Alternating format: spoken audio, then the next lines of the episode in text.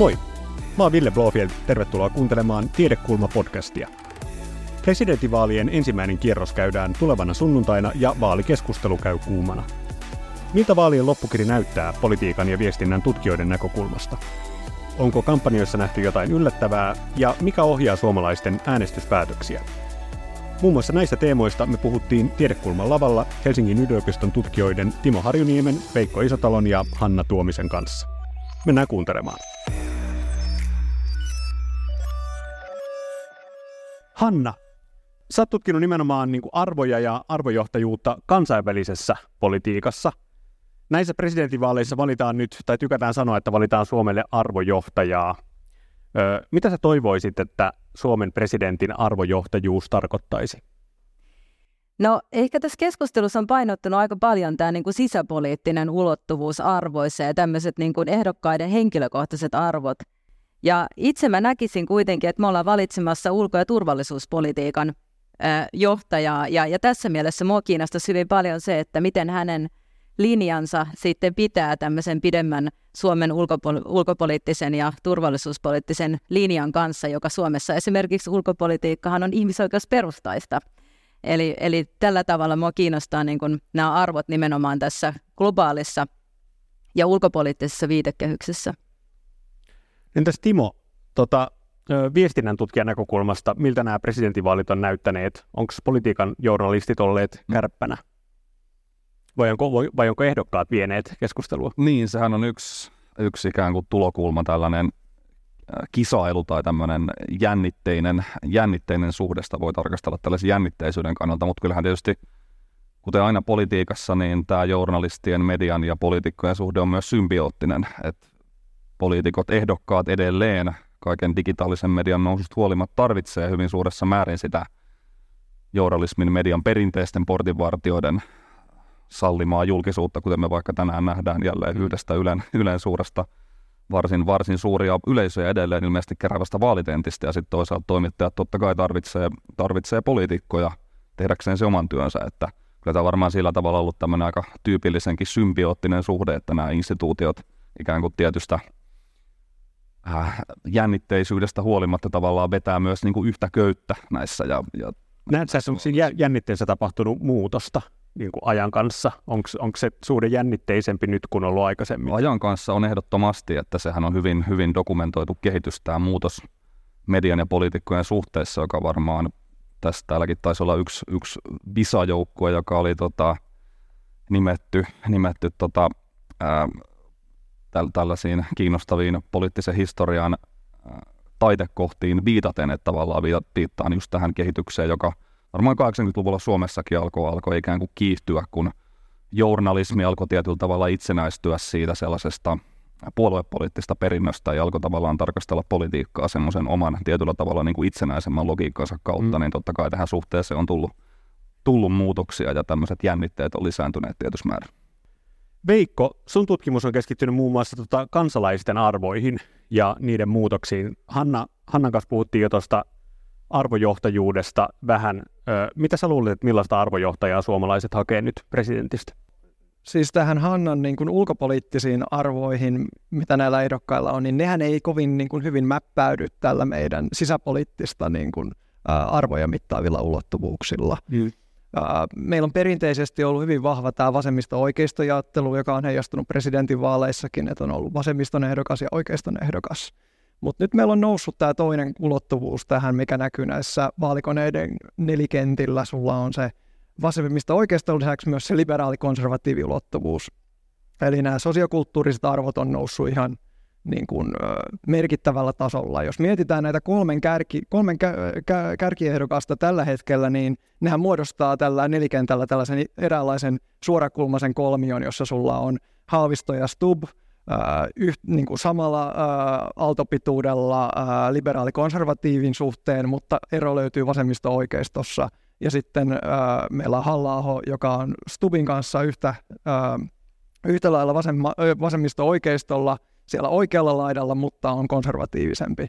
Eli äh, mä näkisin, että on tullut tämä toinen, toinen niin kuin arvoulottuvuus, joka nyt äänestäjän mielessäkin näkyy, eli tämä on niin kuin kolmen kauppa äh, sen pohjalta – ja sitten mä nostaisin vielä niin kuin tämän perinteisen nelikentän lisäksi tämän vahvan johtajan kaipuun yhdeksi teemaksi, että suomalaisillahan on erittäin vahva luottamus niin kuin presidenttiinstituutioon, jos verrataan mm. muihin poliittisiin instituutioihin. Ja myös toivotaan presidentin valtaoikeuksia, että ne säilyy, että presidentin roolia ei ainakaan kavennettaisi. Mm.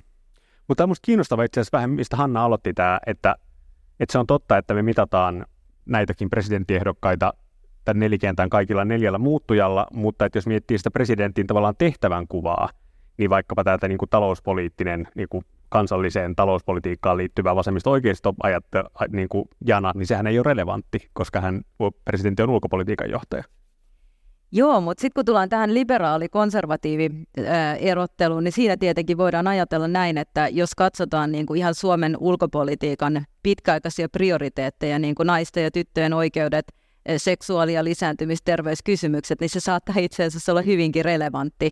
Eli halutaanko me presidentiksi ihmistä, joka esimerkiksi osallistuu abortin vastaiselle marssille? No ei varmaan ehkä ole ihan linjassa sitten sen Suomen, Suomen yleisen tota, ää, perinteisen ulkopoliittisen ää, mm. pitkän linjan prioriteettien kanssa. Et se, se ulottuvuus on kyllä ää, varmasti aika merkittävä. Painaako tämä kansalaisten niin äänestysvalinnassa nyt enemmän tämä liberaali konservatiivi jakolinja kuin vasemmista oikeista esimerkiksi? Mä sanoisin, että sitä on hyvin vaikea mitata, että mikä se loppupeleissä on, mutta, mä sano, mutta niin kuin keskeistä tässä on ollut se, mitä poliiti, niin kuin meillä on tapahtunut nyt puoluekentällä, niin on tapahtunut niin kuin tällaista polarisaatiota, on muodostunut vasemmista liberaaliblokki ja sitten oikeista konservatiiviblokki. Ja äänestäjillä on erilaiset mielikuvat näistä puolueista ja ehdokkaista, jotka kuuluu näihin puolueisiin näissä eri blokeissa – ja äh, keskeistä siinä on, että muodostuu erilaisia tunnesiteitä ja tunteita on tullut takaisin politiikkaan, eli äh, omaa ehdokasta tykätään samalla tavalla kuin aiemminkin, mutta sitä vastablogista tulevaa ehdokasta niin on huomattavasti kylmemmät tunteet, mitä äh, politiikassa oli 2000-luvun vaihteessa esimerkiksi. Ollaan ikään kuin palaamassa sinne samanlaiseen niin kuin polarisaatioaikaan, mikä oli luokkapolitiikan kulta-aikaa 60-luvulla. Eli, eli niin kuin, tunteet on tullut politiikkaan takaisin. Ja sen ei välttämättä ole huono asia. Se, se myös sytyttää kansalaisia tota, vaaleihin ja poliittisiin kysymyksiin, mikä on hieno juttu. Tota, analysoidaan hetki näitä vaaleja ja näitä kampanjoita. Ö, miltä nämä vaalit ja vaalikeskustelut on niin kuin asiantuntijalinssillä teidän silmin näyttäneet? Onko jotkut ilmiöt tai teemat yllättäneet? No siihen, siihen nähden, miten isoja murroksia kuitenkin tämän presidentin mandaatin siellä ydinkentällä nyt tapahtuu maailmassa.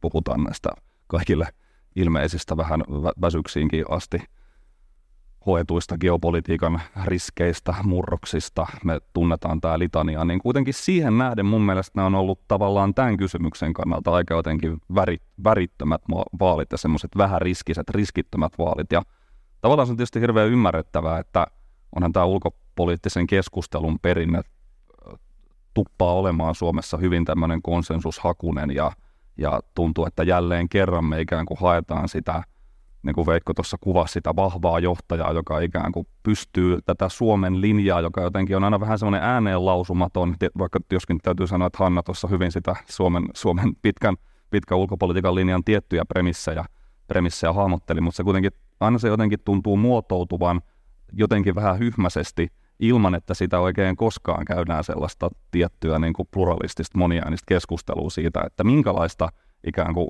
mitä me sieltä ulkopolitiikalta toivotaan, minkälaista semmoista ulkopoliittista, geopoliittista näkemystä me tavallaan näiltä, näiltä tota, hahmoilta, ehdokkailta toivotaan, vai haetaanko pikemminkin semmoista Suomen linjan ikään kuin isännöitsijää, sellaista mm. vakaata, vah, vahvaa hahmoa, niin mä sanoisin, että siihen nähden kuitenkin nämä on, ei ehkä, se ei varmaan ole yllättävää, mutta silti nämä on ollut vähän, vähän värittömät mun mielestä tässä mielessä nämä vaalit. Se Veikko samaa mieltä? No jokseenkin, eli kyllähän nämä niin kuin, ehkä ulkopoliittisissa asioissa vielä kun ei ole presidentin mandaatti ja sitten varsinkin kun on presidentin mandaatti, niin pitäisi olla hyvin varovainen mm. jokaisessa aske- askeleessa. Ettei... Missä vaiheessa sitten saisi käydä sitä keskustelua? Sitä käydään kabineteissa varmaan suljettujen ovien takana hyvinkin voimakkaasti, mutta se mitä ulkopuolelle sieltä näkyy, niin se on aika, aika vähän kyllä. Hanna, mitä sulla on noussut mieleen tai silmiin? No siis ehkä siinä on semmoinen tietynlainen varovaisuus just arvokysymyksissä, että jos katsotaan näitä vaalikoneiden ö, erilaisia mittaristoja, niin kyllä siellä niin kuin ehdokkaat vastaa aika lailla keskelle. Katoin, jolla Jutta Urpilaisellakin taisi olla suurin osa oli, että samaan aika eri mieltä, niin se on tietenkin sitten äänestäjillä aika vaikea siitä tehdä niin kuin mitään tämmöistä erottelua. Et tuntuu, että ehdokkaat on myös tosi varpaillaan. Ja, ja nyt on puhuttu paljon Kaasan tilanteesta ja Kiina-riippuvuudesta ja, ja Donald Trumpista ja muusta, mutta et selkeästi niin kun, ehdokkaat on haluttomia antamaan mitään kovin vahvoja kannanottoja näissä kysymyksissä. Mitä te ajattelette siitä, että kuka määrittelee, on määritellyt näiden vaalien agendan? Et onko ehdokkaat päässyt määrittelemään sen tai kampanjat, vai onko politiikan journalistit määritellyt sen, vai onko kansalaiskeskustelu määritellyt, mistä on puhuttu? Mä ajattelen ehkä, että se syntyy tämmöisessä tietynlaisessa kolmiossa, jossa yhtäältä toimittajat, toisaalta poliitik- poliitikot ja nämä kampanjat ja sitten varmaan jollain tavalla tämmöinen yleinen ulko- ja turvallisuuspoliittinen tilanne pelaa yhteen ja sitten tässä, tässä ikään kuin myllyssä se agenda sitten tulee. Totta kaikilla, kaikilla näillä toimijoilla on tässä varmasti valtaa, että tietysti se, että minkälaisia kysymyksiä, kehystyksiä toimittajat tekee, mitä asioita nostetaan tenteessä esille – sillä on, se pakottaa ehdokkaat ottamaan kantaa, ja totta kai varmasti ehdokkaat miettii myös taktisesti omia ulostulojaan ja yrittää mm. peilata sitä, niin kuin sitä vallitsevaa julkista mielipidettä vasten. Ja sitten kolmantena kärkenä on ehkä myös tämmöinen ikään kuin äh, ulkopoliittinen tilanne, maailmanpoliittinen tilanne, josta tietysti sitten valuu, valuu tavallaan median kautta aiheita siihen. Että kyllä siinä varmaan on tällainen näiden, näiden kolmen tekijän semmoinen tietty äh, tietty niin kuin tehosekotin, joka, joka tavallaan myllää, myllää niitä aiheita. Että mä t- tässäkin uskon, että siinä on tämmöinen siinä on tämmöinen niin useamman, useamman tekijän yhteispeli. Onko teidän mielestä kukaan näistä, mikä näistä kolmesta päässyt ohjaamaan? No mä itse mietin sosiaalisen median roolia. Mm. Onko se, kun mietitään, että sosiaalinen media oli niin kuin hyvin, on niin kuin ollut vaikuttava tässä jo 2010-luvulta, sieltä 2011 vaaleista, eduskuntavaaleista vaikka lähtien, ja jotenkin on sellainen tuntuma, että se olisi menettänyt ehkä vähän merkitystään. Että sieltä ei enää nouse kansalaiskeskustelusta politiikan agendan keskiöön ja mm. keskustelun teemoja välttämättä yhtä lailla. Ja... Olisiko ne, jos ne, kun ne alustat on pirstaloitu niin. tai niitä on useampia, niin se... Se varmaan voi olla siinä syynä, että Twitter X on, sieltä on aikamoinen kato käynyt ja ihmiset on päätynyt eri alustoille ja sitä keskustelua ehkä ei käydä enää niin vilkkaana. Hanna, mitä sä ajattelet tästä agendan määrittelystä? No siis on, onhan se tietysti aina sidoksissa siihen, että mikä, mikä on tavallaan se, mitä yhteiskunnassa tapahtuu. Eli nyt ensi viikon lakot ja, ja muut mm. tämmöiset, että hirveän paljon tuntuu, että sit se keskustelu jää pyörimään niissä ja sitten taas ei päästä, kunnes taas tulee joku uusi, uusi kysymys, jonka mahdollisesti ehkä joku journalisti nostaa esiin, mutta, mutta toisaalta sitten nämä tapahtumat vaikuttaa aika paljon ja ihmisiä kiinnostaa sitten mm. kovasti, että mitä ehdokkaat ajattelee – tämmöistä kysymyksistä liittyneen sitten presidentin toimivaltuuksiin tai ei, niin se, siitä itse asiassa on keskusteltu aika vähän tässä. Mm. Että. Mm. Viime eduskuntavaaleissa oli iso puheenaihe ja nyt jälleen on, tuntuu olevan iso puheenaihe tota, taktinen äänestäminen. Uskotteko te, että se, tai tuntuuko teistä, että se on nimenomaan nyt niin kuin tämän ajan ilmiö suomalaisissa vaaleissa? Joo, tämä on kiinnostava kysymys ja varmaan mä jotenkin pohdiskelin pohdiskelin tätä, just tätä kysymystä vähän tänne tullessa, niin kun tämä taktinen äänestäminen on ollut, ollut pihalla, on ollut niin kuin esillä ja julkisuudessa. Ja varmaan tietysti sitä voi lähestyä vaikka myös siten, että kaikki äänestäminen on toki varmaan jossain määrin niin kuin taktista, että kyllähän siihen päätökseen, mitä puoluetta ehdokasta ihminen äänestää, niin varmasti vaikuttaa paitsi se arvojen, ideoiden yhteensopivuus, niin myös semmoinen ikään kuin hyvä ja realistinenkin arvio siitä, Peli, että... Peliteoria. Niin, niin tietyllä tavalla se ajatus, että millä – mikä porukka, mikä puolue on siellä vallan kahvassa. Että kyllä se varmaan, että se on ehkä vähän semmoinen harhaanjohtavakin käsitys, että se olisi täysin tämmöinen ikään kuin uusi ilmiö. Varmasti kaikessa äänestämisessä on tämmöinen niin kuin rationaalinen jotenkin taktisen äänestämisen puoli, mutta kyllähän se varmaan sitten, toisaalta se on varmaan tällaiseen, tästä tota, Veikkohan on tästä kiinnostavasti just puhunut tästä näistä gallupeista ja voidaan varmaan mennä siihen myöhemminkin, mutta kyllä se varmaan tietysti on tämmöisen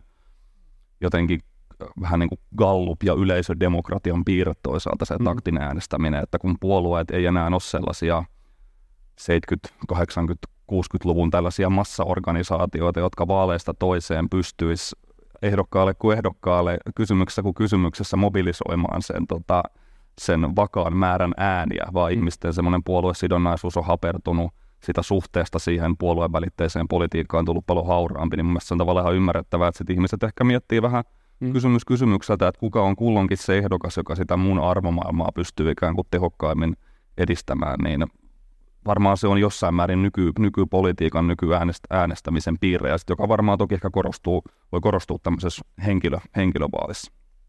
Veikko, kun me puhuttiin tästä taktisesta äänestämisestä etukäteen, mm. niin sä mainitsit tota siirtoäänivaalitavan ideana. Voitko lyhyesti esitellä, mistä on kysymys? Joo, eli siirtoääni on vaalitapa on tällainen ää, yksi, yksi erilainen vaalitapamalli, joka on käytössä esimerkiksi Irlannissa ää, kaikilla tasoilla. Ää, ja sitten myös Suomessakin on poikkeuksellisesti ää, vihreiden puheenjohtajavalinnassa käytössä.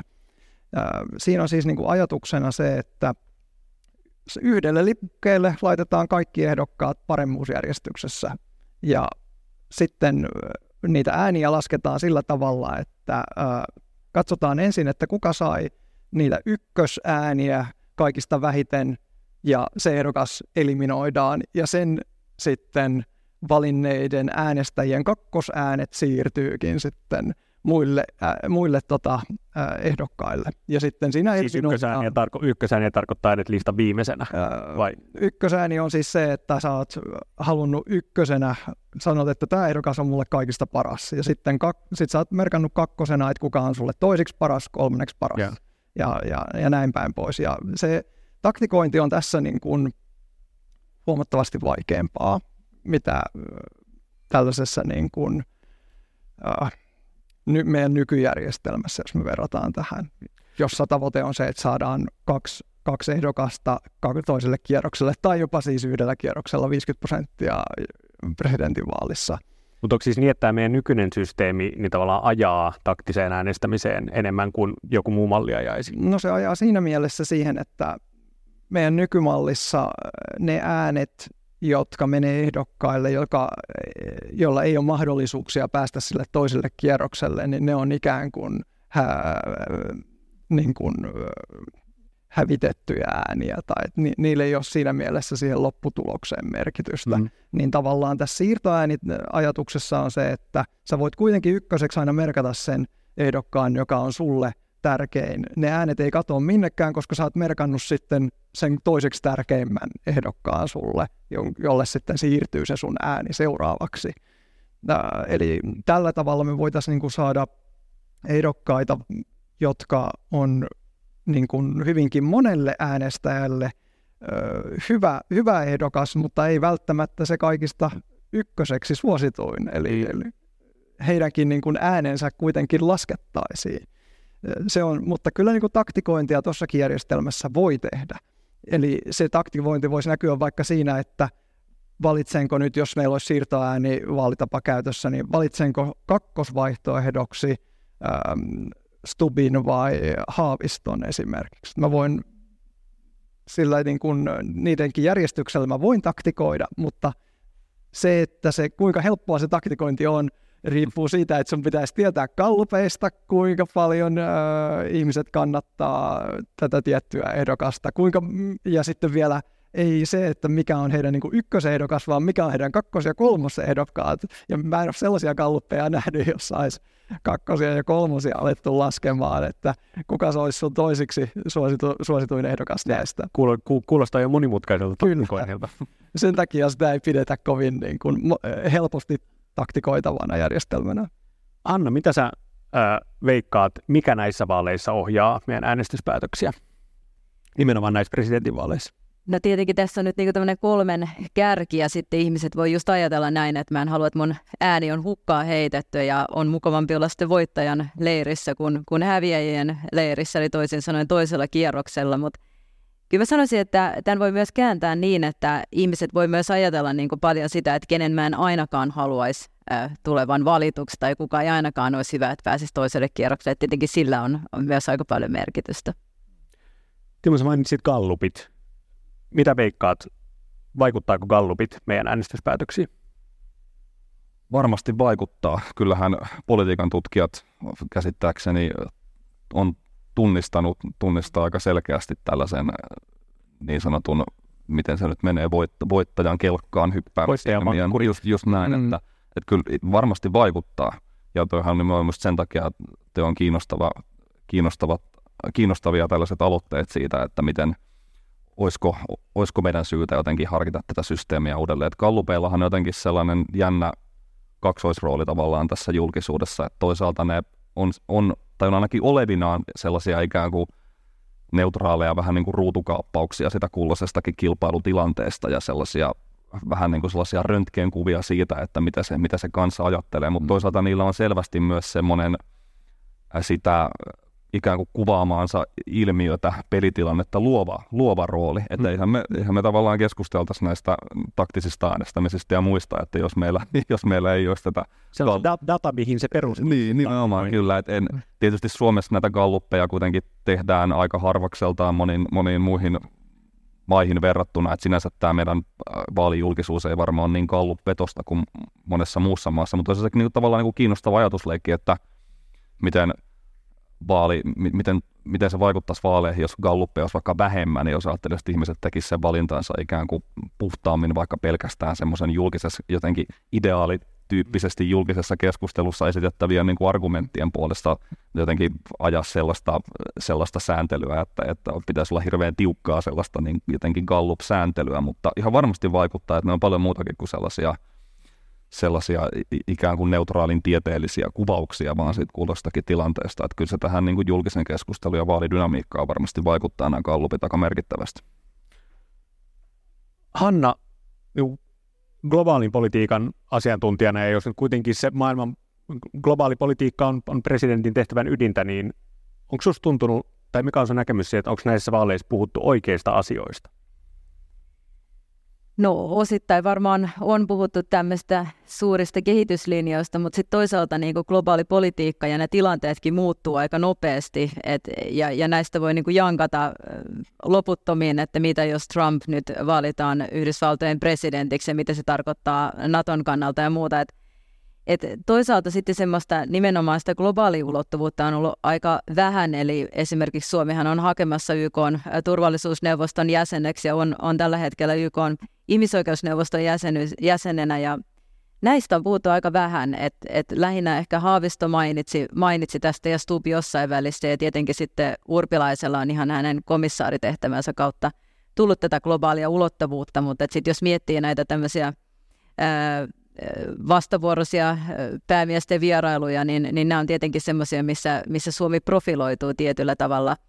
Ja, ja varsinkin arvoasioissa on sitten niin kuin hyvä ehkä myös ajatella sitä, että kenen kelkassa Suomi on, että Suomihan on kuitenkin kaikkien selontekojensa mukaan aina EU on se tärkein arvoyhteisö Suomelle ja, ja toisaalta nyt varsinkin viime, viime aikoina niin näkyy tämä pohjoismainen ulottuvuus aiempaa vahvemmin, eli, eli sitten tämmöisiä ehkä nä- näistä olisi voinut keskustella enemmän. No entäs niin, entäs NATO-arvoyhteisönä? On siinä tavallaan uusi, uusi konteksti Suomelle, kansainvälinen konteksti. Anteeksi, niin NATO? No, niin. Niin, no tässähän on ollut puolustusyhteistyösopimuksia ja muita kivaaseen tahtiin niin solvittu, ja kyllähän tästä Natosta on puhuttu, mutta, mutta ehkä se Nato on vielä sillä tavalla, se on aika hankala, että siitä ei vielä niin kuin ehkä tiedetä riittävästi ja ei ehkä osata kysyä oikeita kysymyksiä ja, ja siinä mielessä ei oikein tiedetä, mihin, mihin tämä kehittyy. Että nyt musta tuntuu, että hy, hyvin paljon keskustelu on pyörinyt tässä niin kuin, äh, Yhdysvaltojen äh, tulevassa sitoutumisessa NATOon ja, ja toisaalta ehkä Ruotsin sitten NATO-jäsenyyden hyväksymisessä. Mm. Nämä on ehkä ollut sellaisia, ja ydinaseista on jonkun verran puhuttu ja niiden sijoittamisesta tai kautta kuljettamisesta, että nämä on ollut semmoisia ehkä ainoita ulostuloja tässä asiassa. Jos Veikka ja Timo, onko teidän mielestä puhuttu tuota oikeista asioista? Se on hyvä kysymys ja tietysti, tietysti hankala, hankala ikään kuin, eikä ehkä halukkaa sitten aina välttämättä normatiivista arviota, että ihmiset, toimittajat ja muut keskustelisivat vääristä, just vääristä asioista, mutta, mutta kyllähän sitä kieltämättä näin niin kuin ihan vaan äänestäjänäkin jotenkin miettii välillä sitä hyvin, hyvin jotenkin perustavaa kysymystä sitä omaa kandidaattia pohtiessa, että mistä asiasta sitä jotenkin viime kädessä äänestää, kun, mm. kun tavallaan presidentistä äänestää. Ja siinähän varmaan voi olla ymmärrettävästi ihmisillä erilaisia motiiveja, ja että joku ikään kuin voi äänestää tällaisin perustellustikin tavallaan jonkun ää, hyväksi näkemänsä yleisen yhteiskuntapoliittisen linjan, arvomaailman, ar, arvomaailman edestä vuoksi sen nimissä. Joku taas sitten keskit, pyrkii, pyrkii sitten tarkastelemaan ehkä – ehkä tarkemmin sitä ydin, ydinmandaattiin kuuluvaa, ku, kuuluvaa tota, kenttää ja kysymyksiä, mutta et se on, tämä on tietyllä tavalla, että on niin jotenkin kiinnostava tavallaan jännä instituutio, tämä presidenttiinstituutio, että se toimii, Mielestäni Hanna Vassilla Helsingin yliopiston politiikan tutkijalla jotenkin hy, hyvä pointti, jossa että presidenttiinstituutio, että se on vähän tämmöinen politiikan jotenkin monitoimitila, että sinne voi vähän niin kuin kaikenlaiset jotenkin kysymykset ja ristiriitaulottuvuudet ja tällaiset tulee dumpatuksi sinne ja, ja sitten ihmisillä voi olla hy, hyvinkin erilaisia perusteita tehdä se oma vali, valintaansa ja, siinä, ja se ehkä myös saattaa sitten heijastua siihen, että myös julkisessa keskustelussa on tavallaan presidenttiinstituution yhteydessä tosi monenlaiset teemat esillä, jotka aika harvoin ehkä suoraan liittyy siihen niin kuin presidentin ydintehtävään. Että... Onko Veikko sun puhuttu oikeista asioista? No se on hyvä kysymys, mitkä ne on oikeat asiat nimenomaan. Eli asiakysymys äänestämistä, jos mietitään, niin sehän on tällaisen niin kuin rationaalisen äänestäjän malliin pohjaava, että äänestäjä, joka on tietoinen jokaisesta politiikan asiakysymyksistä ja puntaroi sitten ehdokkaiden positioiden välillä ja valitsee sen lähimmän ehdokkaan, joka mimikoi hänen niin kuin omia näkemyksiään näistä asioista. Mä uskon, että näissä vaaleissa, presidentinvaaleissa asiakysymyksillä on suhteessa ehkä pienempi painoarvo kuin vielä eduskuntavaaleissakin.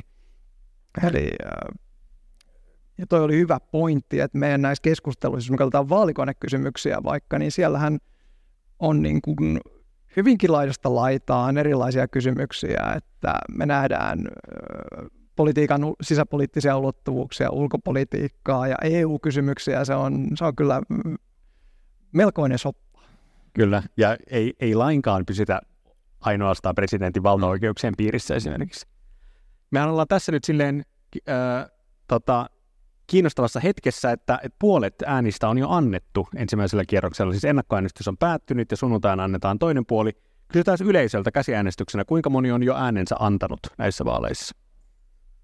Oho, ja nyt podcastin kuuntelijoille raportoin, että mun mielestä yli puolet käsistä nousee yleisössä. Ja sehän tietysti se on kiinnostavaa myös näiden vaikkapa niin kuin tänään järjestettävän yleensä suuren maalikeskustelun näkökulmasta, että keille siellä sitten puhutaan, tai siis on jaossa enää, enää alle puolet ö, äänistä. Onko täällä joku, joka säästää tota, vaalipäivään? Mä kanssa näitä. No niin, kyllä täällä puolet ehkä nousi. Mennään tota vaalikahveille sitten varsinaisena vaalipäivänä. Ö, puhutaan sitten vähän yleisemmin niin kuin suomalaisten äänestämisestä ja tavallaan niin kuin va- vaalikulttuurista pidemmällä aikajänteellä. Ö, jos miettii kansalaisten niin äänestyskäyttäytymisen isoja muutoksia tai hämmentäjiä, niin tulee mieleen ainakin pari semmoista isoa, mitkä tässä on jo mainittukin. Ö, sosiaalinen media tietysti niin kuin tavallaan ihan uut, uutena foorumina ja hämmentäjänä ö, meidän äänestyspäätösten ohjaajana ja sitten maalikoneet ö, toisena. Ö, Veikko, olenko ymmärtänyt oikein, että sä oot ollut mukana ö, kehittämässä näitä Hesarin vaalikoneen arvokysymyksiä?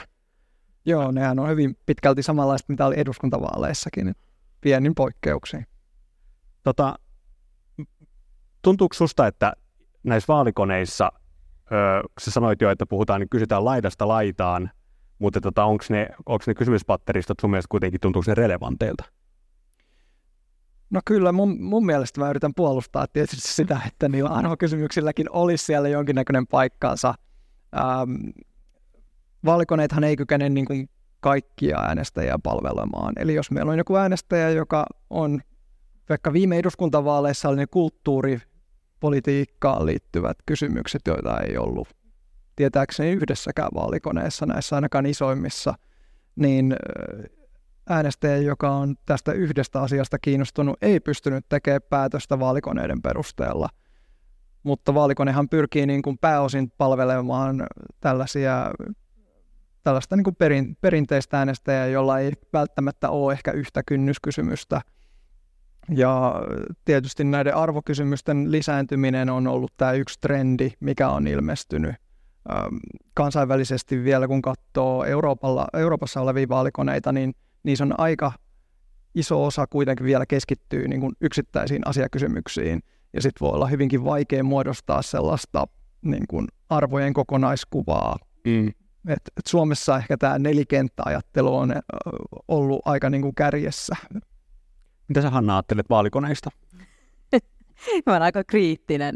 Mä oon vähän testaillut näitä tietenkin tällainen politiikan tutkijan niin kuin mielenkiinnolla, ja, ja kyllähän ne niin kuin ehdokkaat tällä arvoulottuvuudella, niin nehän läsähtää siihen niin kuin kasaan aika pitkälti, että siellä on ehkä Jallis Harkimo, joka vastaa äärilaitoja ja Lee Anderson ja sitten muut vetää siihen keskelle, että eihän niistä sillä tavalla, tota, että et prosentit, jotka osuu omiin vastauksiin, voi olla niin kuin kaikilla aika suuret ja se ei sitä, sitä eroa tee. Et, et siinä mielessä toki voisin lähteä tässä haastamaan just näitä arvokysymyksiä, että eikö tässä olisi kannattanut nyt kysyä vähän tästä niin kuin kansainvälisen politiikan näkökulmasta myös näitä, näitä tota arvokysymyksiä.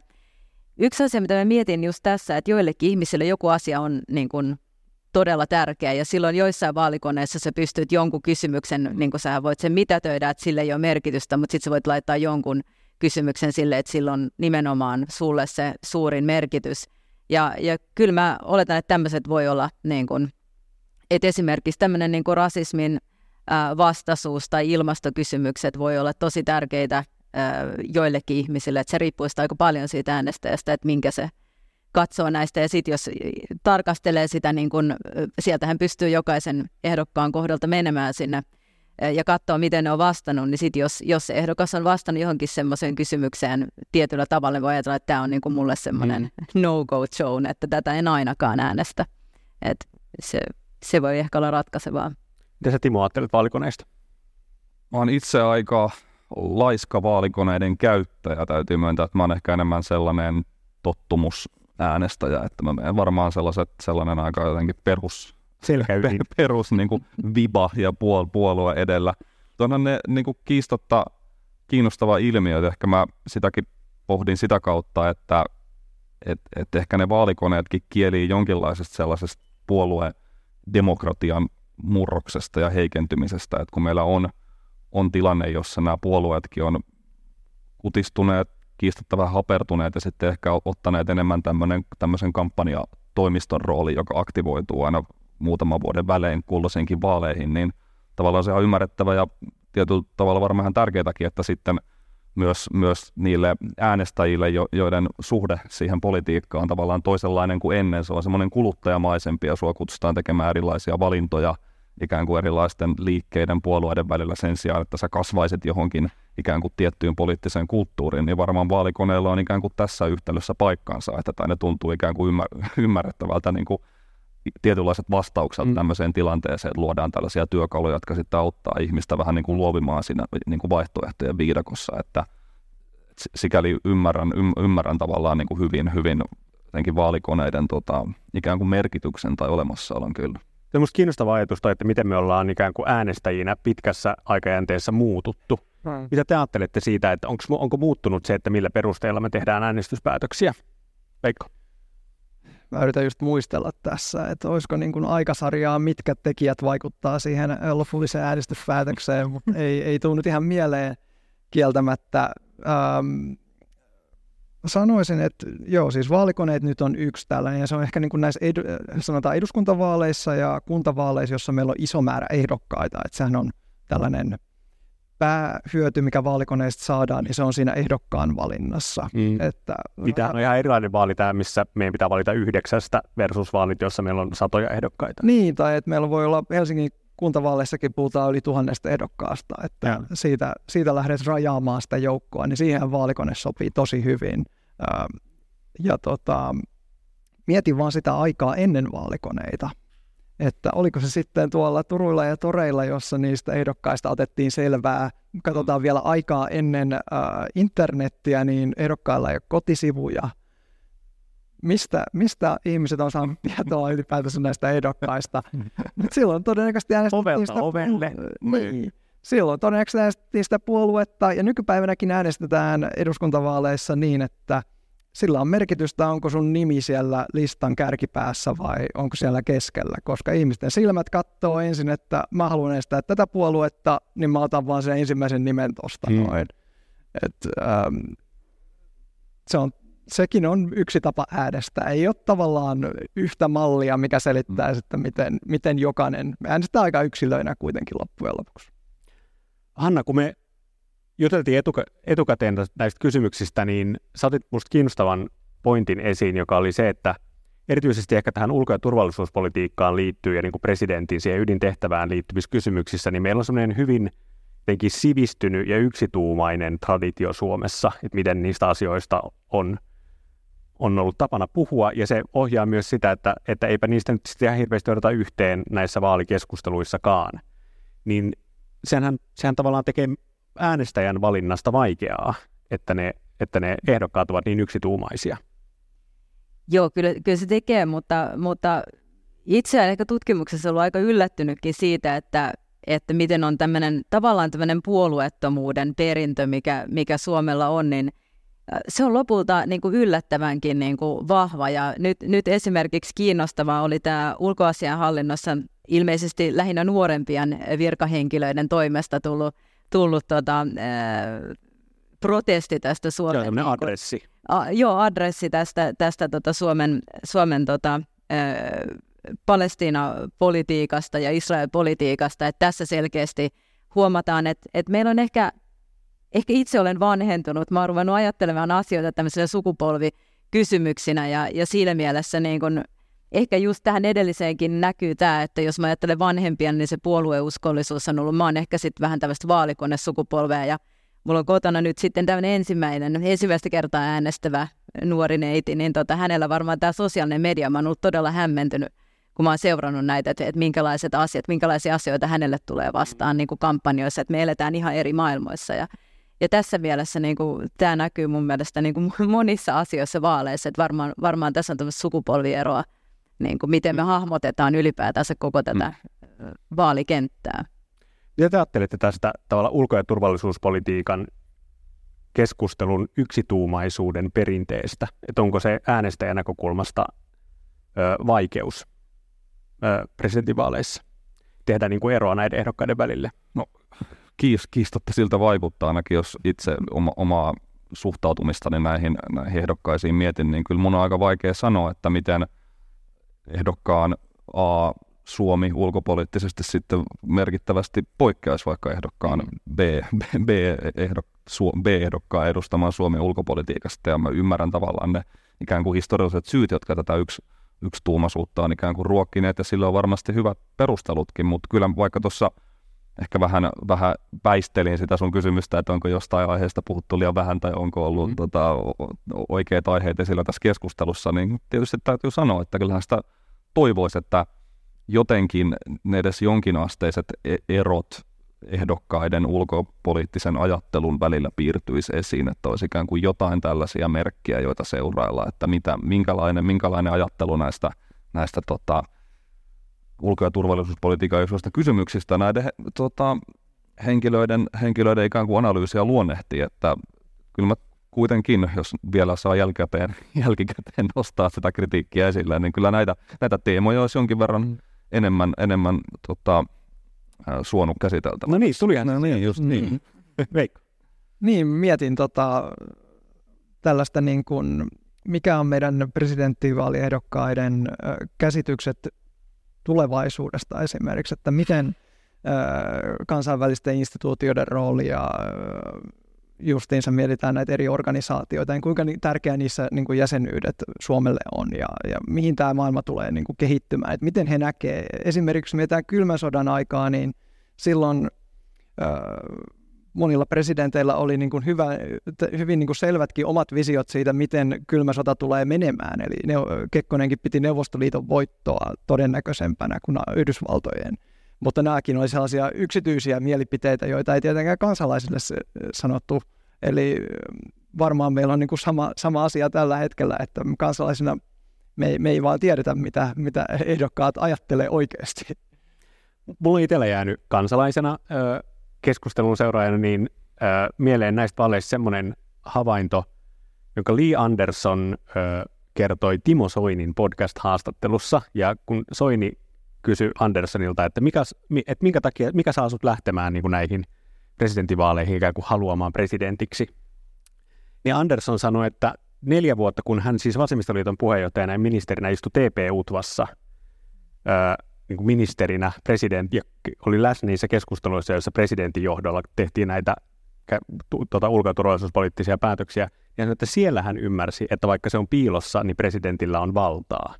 Mutta tavallaan kansalaisen näkökulmasta niin on tietysti vähän hankalaa, että se valta ja ne mielipideerot, niin ne on kabineteissa ja ne on piilossa näissä kysymyksissä. Puhutaan sitten vielä ihan niin kuin perinteisestä mediasta ja, ja niin kuin vaalijournalismista. Nämä kerää, niin kuin Timo tässä sanoi, niin miljoona yleisöjä edelleen nämä Ylen tota, vaalitentit ja vaalikeskustelut. Uskotteko te, että niillä on edelleen merkitystä, Hanna? No, kyllä varmaan, ja, ja siis kyllähän sieltä aina jotain pientä tulee esiin, mikä, mikä sitten niin kuin ajattelee itsekin, että ahaa, että nyt tuli jotain uutta, mutta et pääsääntöisesti mäkin teen jotain muuta, mutta sitten kun jotain kiinnostavaa kuuluu, niin sitten laittaa kovemmalle ja, ja rupeaa seuraamaan, että et kyllähän sieltä saattaa tulla tämmöisiä joitain asioita, jotka sitten on niin kuin, yksittäisille äänestäjille merkittäviä. Ja, ja tässä tietenkin toivoisi, että näitä varjoitaisiin vielä näitä keskustelun aiheita, että saataisiin jotain uutta esille, eikä tavallaan toistettaisi niin pitkälti sitä samaa kysymyspatteristoa ja samoja samoja sitten vastakkainasetteluja ehdokkaiden välillä, koska nehän on meille jo niin kuin tunnettuja. Et, et tässä mielessä niin odotan innolla, mitä sieltä vielä tulee. Että. Sveikko.